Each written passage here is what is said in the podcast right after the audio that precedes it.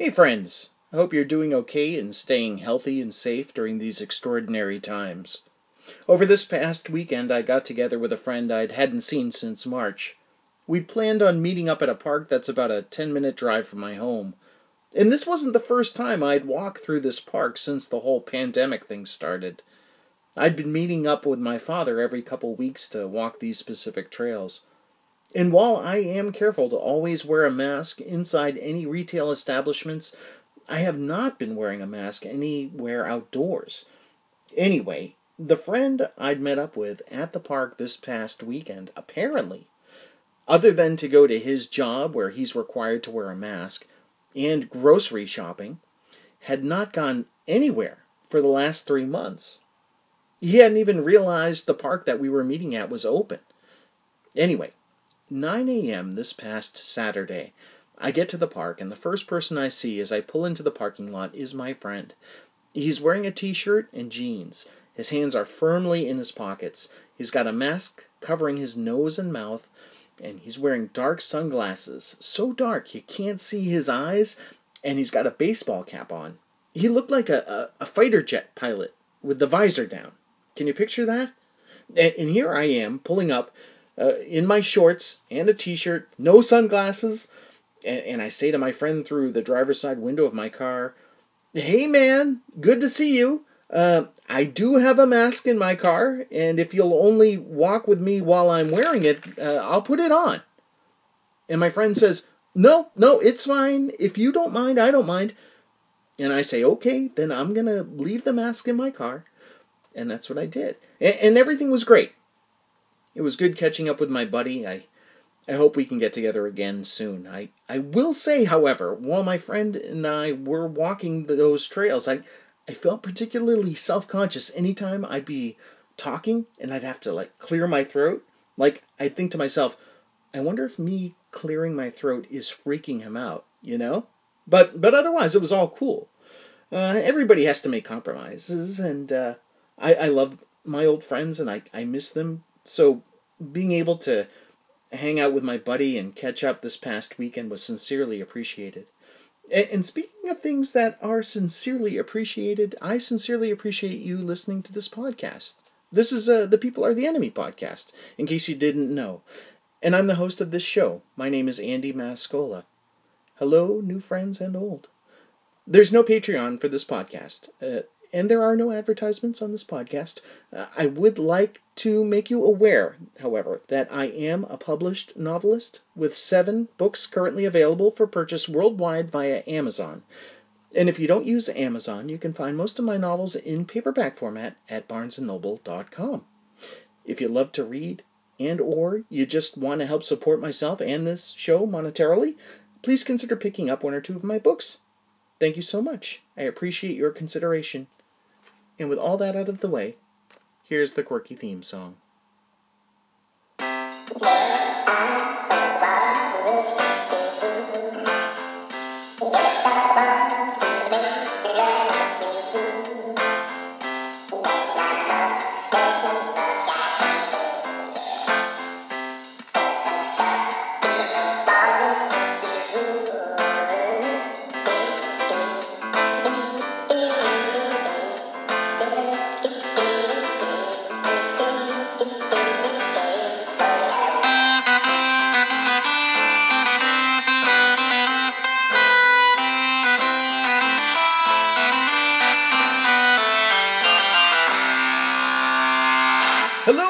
The Enemy listeners. This is episode 128 of the People Are the Enemy podcast. Thank you for spending time with me. This is awesome. And, and if you listened to this podcast at all last month, thank you again. This little show had a great June with over 500 episode downloads. If you know me, then you, you most likely know that I, I'm not a numbers guy, but I'd be lying if I told you that I, you know, it didn't give me a good feeling to know that there's a definite audience for this program, and, and it makes me sincerely happy to know you're out there listening. Thank you for supporting this podcast with your ears, with your hearts, and in some cases, your wallets and purses. Thank you. You rock. Hey, I, I'm reading you part four of Car Partners today. This is a short story I wrote that I've been delivering as a bit of audio theater via this program. If you haven't heard parts 1 through 3 of this story, you may want to check those out before you listen to part 4. You can listen to uh, the, me read parts 1, 2, and 3 via episodes 124, 125, and 126 of this podcast. What I'm going to do now is um, back up a bit into the end of part 3 to kind of refresh the memories of those who have been following along, and uh, then I'll roll right into part 4. Okay? So without further ado, I give you Car Partners, Part 4.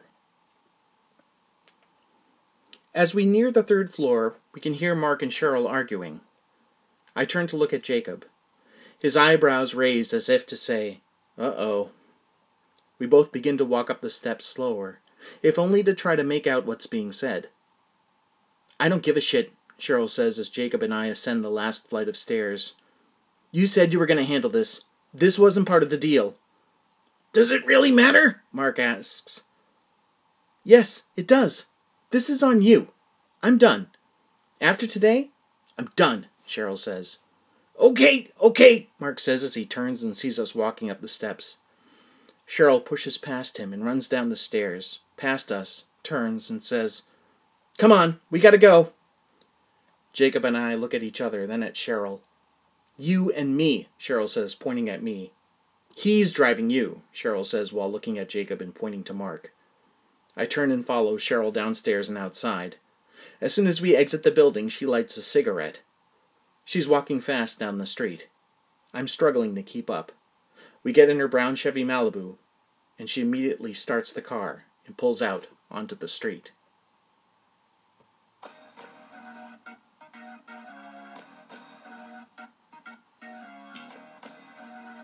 Do I dare ask what that was all about? I say. Cheryl groans and turns on the radio. I drink my bottled water and look at my phone. The voicemail message is still there, waiting for me to listen to it. I figure now is as good a time as any to check it, as there's no way I'm going to cry in front of Cheryl. I tap the screen of my phone and hold it to my ear. Hey, Greg's voice says. I feel really bad about what happened. I'm sure you don't want to see me right now. I took some of my stuff out of the apartment already. Let me know when I can get the rest of it. And that's the entire voicemail. I listened to it a second time, just to see if I'd missed the words, I'm sorry, somewhere in Greg's four sentences. But I hadn't. He never said those words. After about 20 minutes of highway driving, Cheryl takes an exit, and we're soon making our way slowly through a residential neighborhood made up of brown style townhouses. I say slowly because there's a ton of traffic in this part of the city at this hour, and the traffic lights aren't helping. Cheryl lights another cigarette. Did my brother remember to text you your assignment this time? She asks. He did, I say. Cheryl looks carefully at each home we pass. Can you tell if we're on the odd or even side? I lean forward and look out the open passenger side window. Odd side, I say. It's 215, right? She asks. I check my phone. Yeah, number 215, I say. Is that 201? I squint. Yeah, yeah, 201, I say. The light up ahead turns red. We come to a stop. I can get out here, I say. Cheryl nods. Text me when you're done with the job, she says. I get out of the car with my water and shut the door. Hey, Cheryl shouts through the open passenger side window. Leave the water. Hand the plastic bottle back to her through the window and make my way down the street. I find 215 walk up the stone stairs, and ring the bell. A moment later, a woman who looks to be in her 50s opens one of the two forest green front doors. Car partners? she asks as she pushes an earring through one of her lobes. Yes, I say. Victoria Parks, the woman says, holding out her hand. Emily, I say, shaking Victoria's hand. Her grip is surprisingly firm, but her skin is soft, and her nails are neatly manicured. Victoria wears a long black and white houndstooth patterned dress with heels that make a clip clop sound as she walks ahead of me into her brownstone. Do you know what I need you to do for me? she asks, turning around. Uh, cupcakes? I say. Yes, she says. Cupcakes. Are you creative? Uh, I used to be good at drawing, I say. Good enough, she says, laughing a little. The inside of Victoria's home is beautiful. Just inside the front door, morning light pours through a large three sided window that looks out onto the street. The inside doors and molding are all made of oak with a dark, glossy finish. The wooden floor makes comfortable sounding creaks as I follow Victoria through the parlor and down a hall lined with a long terracotta rug. The kitchen is clean, white marble, lit by three hanging lamps that resemble overturned wine glasses. All the appliances appear to be built into one wall. I've never been in a home like this. Okay, Victoria says, smiling and turning toward me. Here are the cupcakes, and here is the decorating kit, and here are the keys, she says, motioning to each item on an island in the middle of the gorgeous kitchen. My car is parked just outside. It's the only red Lexus SUV on the block. Put the cupcakes and the kit into the car and get started. I'll be out momentarily. Sure, I say. Do you want me in the back seat? I think that would make the most sense, Victoria says, tapping her chin with her finger. Okay, I say, nodding my hands up on my hips. I'll see you outside, Victoria says as she disappears around a corner. I put the car keys in my front pocket, pick up the four boxes of cupcakes, and walk back down the hall to the front door. I'm about to place the boxes on a small table in the parlor when a young woman in glasses and a plaid pantsuit appears. I've got the door, she says. Thanks, I say. The woman looks like a younger version of Victoria, and I assume this to be her daughter. I walk out of the brownstone and down the steps with the cupcakes. I find the red Lexus easily and place the boxes on the hood while I unlock and open the rear door. I put everything inside and walk back to Victoria's home. As I pass one of Victoria's neighbors, I see in the window two Siamese cats lounging on one of those cat condos that resemble a treehouse covered with carpet. One of the cats is cross eyed. I walk up close to the glass. The cross eyed Siamese appears to be looking at me from the other side, though it's hard to tell. I jump slightly when I hear what sounds like a man clearing his throat. I look up to see an older gentleman staring at me sternly from inside, his arms crossed over his chest. Sorry, I say, smiling and backing away, returning to Victoria's home. The young woman opens the door for me as I walk up the steps. I was just admiring your neighbor's cats, I say. Cute, right? The cross eyed one? The young woman says. Yes, very cute, I say, walking inside. I don't think the cat's owner appreciated my admiring them. Oh, yeah, that's John, Victoria's daughter says. Be thankful you're not a handsome delivery guy, or else you may have seen a lot more of John through that window than you'd have cared to. Oh dear, I say. I walk into the kitchen and pick up the box containing the decorating kit. I take a long last look around before walking back down the hall and outside to the red SUV. I get into the back seat of the Lexus with the decorating kit on my lap. I open the box. Inside, I find three triangular, cone shaped icing bags one pink, one purple, and one blue. There are metal tips attached to each one. In addition to the icing bags are boxes totaling 96 edible flower shaped candies, I pick up one of the pink bags of icing and begin to decorate the cupcakes, gently squeezing the bag and applying the striated frosting in a circular motion. I've just finished the fourth when the driver's side door opens and Victoria gets into the car. She shuts the door and turns around in the seat as she's buckling herself in. How you doing back there? she asks. Okay, I say. Did you find the candy flowers? Yes, I say. Just stick one in the middle of each cupcake. I figure if you screw up any of the frosting, you can use the flour to cover up your mistake, Victoria says. Okay, I say. The traffic is lighter now, and we're soon on the highway. What are these for? I ask. Birthday party, Victoria says. You're probably wondering why I didn't just order cupcakes from a bakery or something. Truth is, these quote unquote friends of mine know I'm a woman of means and in the past, they've tended to make a big deal when I've shown up to one of their get togethers with something pre made by a professional. They'll never admit to their passive aggressive jealousies, but I can feel it, you know what I mean? And I've worked too hard for too long to have to endure that kind of pettiness. We're both quiet as I continue to decorate the cupcakes. Won't they give you a hard time when we get there and they find out you paid somebody to decorate the cupcakes in the back of your car on the way? I ask. Victoria laughs at this. They would, except they're not going to find out I paid somebody else to decorate the cupcakes. How's that? I ask. I'm going to drop you off at the library down the street from my friend's home. Aha, I say. I know what you're thinking. Beauty and brains, Victoria laughs. I smile. I use the rest of the pink frosting and begin using the blue. You live in the city? She asks. Yeah, I say. By yourself? No, well, yeah, I say. No? Yeah? Victoria asks.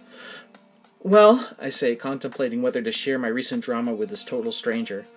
I look up and catch Victoria's eyes looking directly into mine in her rearview mirror, waiting for an explanation. Well, I was living with a guy, and it didn't work out, I say, deciding to keep it brief. Oh, I see, Victoria says. It's hard living with somebody. I've been married three times. The last one was the longest seven years. What happened? I ask. He had a heart attack and died. That was two years ago. After that, my daughter moved in. Now it's just her and I, Victoria says. I'd used the entire bag of blue icing and was now working on the purple. So what happened? Victoria asks. Huh? I say. With the guy you were living with. I'm quiet a moment. For once, I'm actually missing riding in a car with Cheryl. Oh, I'm sorry, Victoria says. Oh, no, it's okay, I say as I gently push a candy flower into the frosting of one of the cupcakes. I didn't mean to imply it was a man you'd been living with, Victoria says. Oh, yeah, no, it was a guy. I'm in I'm into guys. I guess I uh I don't think I uh Oh, did you think I was apologizing for being nosy? Victoria asks.